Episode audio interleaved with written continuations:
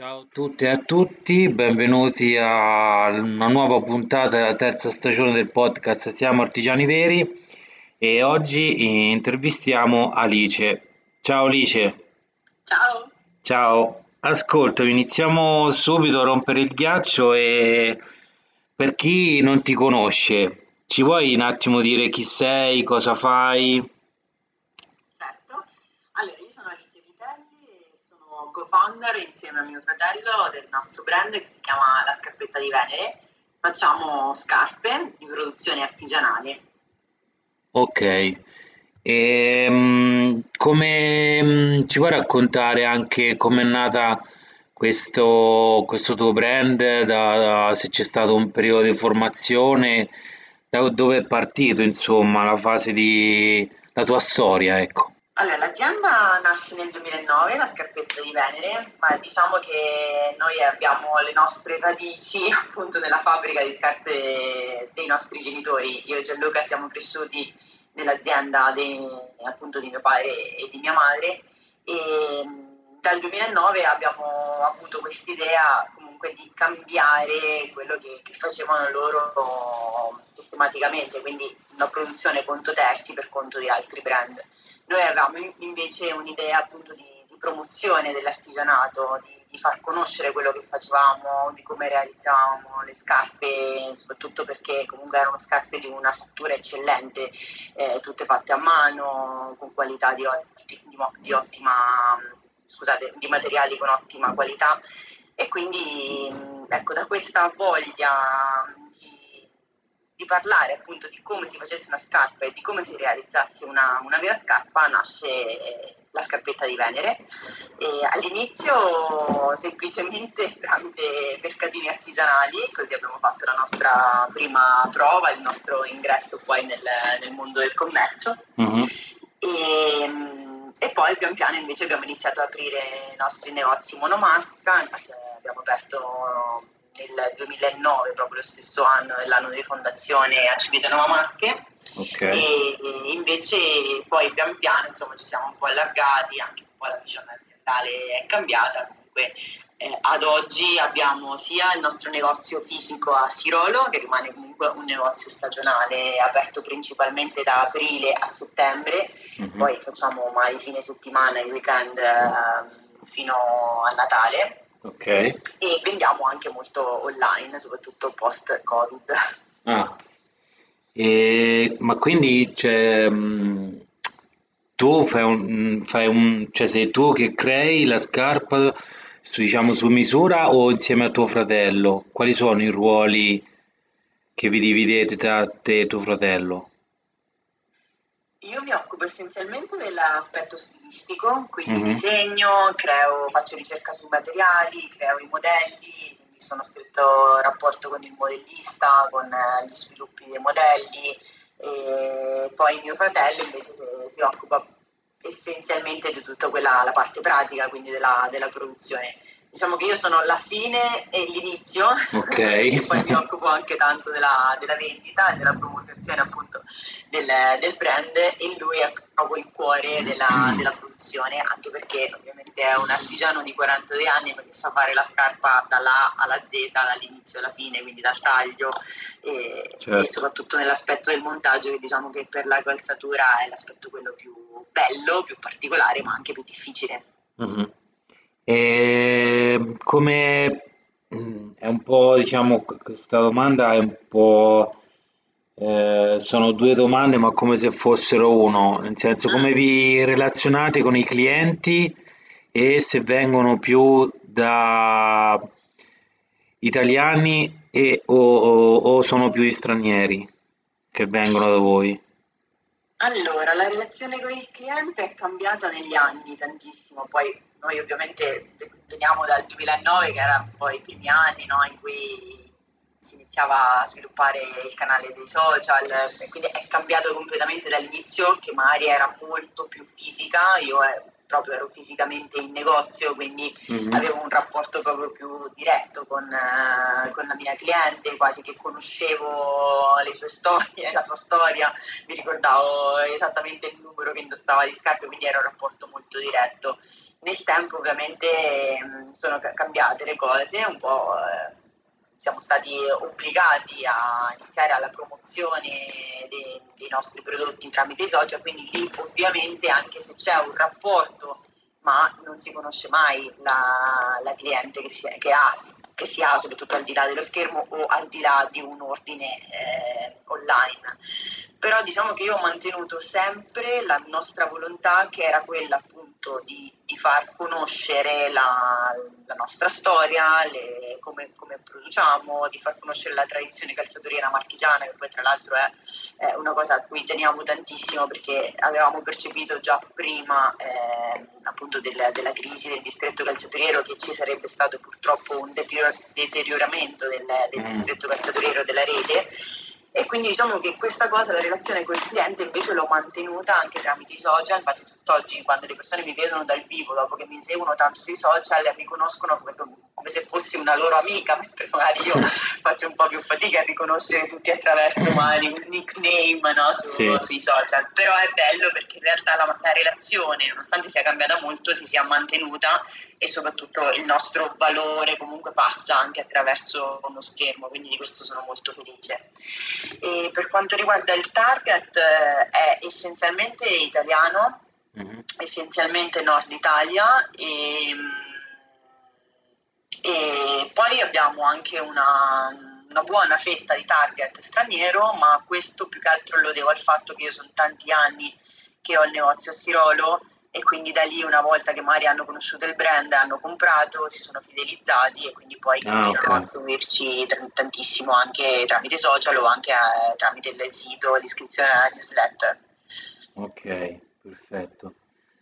Quindi diciamo che il negozio che hai a Sirolo ti ha aiutato anche ad aprirti, cioè investendo in questo spazio uh, ti ha aiutato a investire nella, anche nel, i clienti stranieri? Sì, un aspetto più internazionale okay. sicuramente. Eh, Cirolo per noi è stata una vetrina miracolosa direi, perché anche oggi tante volte quando eh, incontro magari delle, delle clienti proprio chiedo eh, esplicitamente dove sono conosciuti, vabbè, tantissimi ci dicono tramite Instagram o i social, ma il 50% ci dice che ci hanno visto Sirolo quindi è sicuramente una località turistica in cui passi comunque una volta nella vita eh, certo. e quindi ci siamo, ci siamo, molto affezionati, moltissimo affezionati a, al negozio di Tirolo. Come mm, avviene la, la, relazione con il cliente? Cioè che tipo di cliente viene da voi, che tipo di esigenze ha, cosa cerca?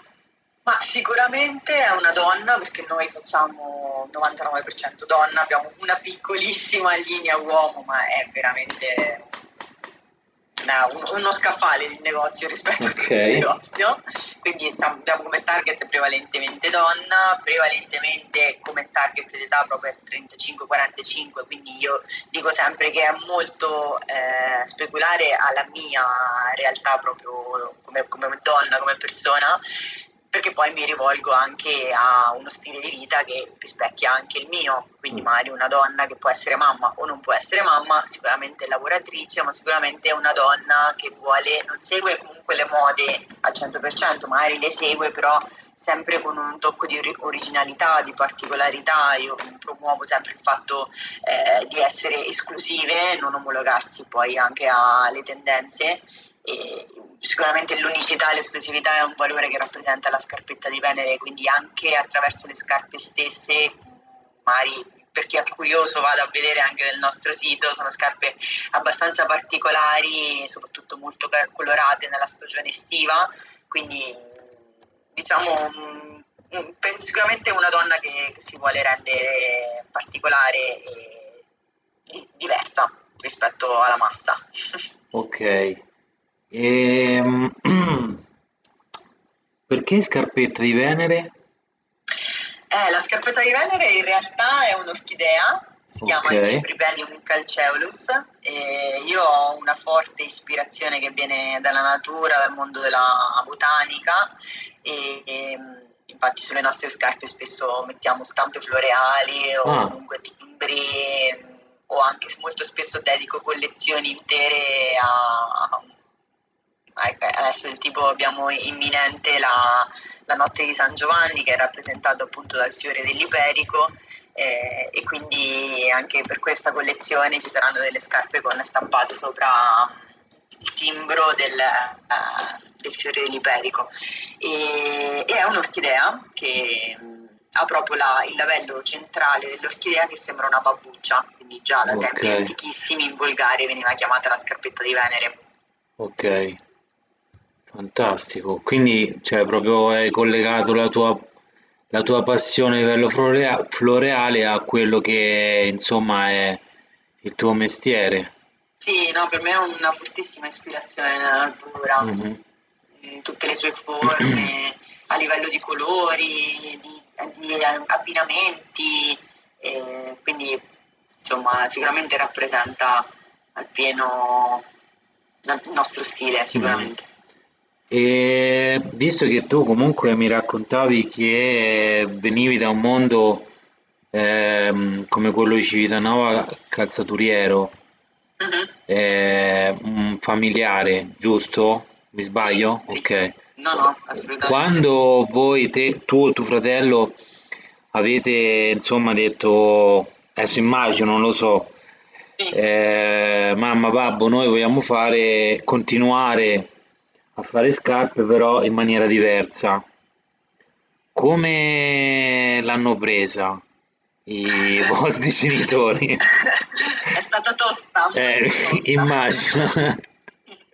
sì, anche perché il, cambio generazionale da noi in azienda è stata mm, non lo so, direi quasi un, ulce, ecco, lo so. Okay. Mio padre era abituato a tutt'altro genere, tutt'altra idea di, di ritmi anche, no? Perché mm. loro considera che producevano 2000 paia di scarpe, cioè noi oggi produciamo 2000 paia di scarpe all'anno mm. e loro li, le facevano praticamente in due giorni di, di mm. lavoro, mm-hmm. proprio completamente un altro mondo. Eh, noi comunque abbiamo iniziato producendo su materiali che trovavamo disponibili già nel mercato, eh, come maglie, le, le pelli e i pellami, e da lì estrapolavo poi una numerazione di scarpe proprio per prima di tutto non sprecare materiale, riutilizzare il materiale che trovavo eh, già disponibile, quindi creare anche l'esclusività della serie limitata. Loro tutt'altro, cioè ovviamente lavorando anche per terzi eh, certo. eh, facevano che so, mille paia dello stesso colore, dello stesso articolo in continuazione,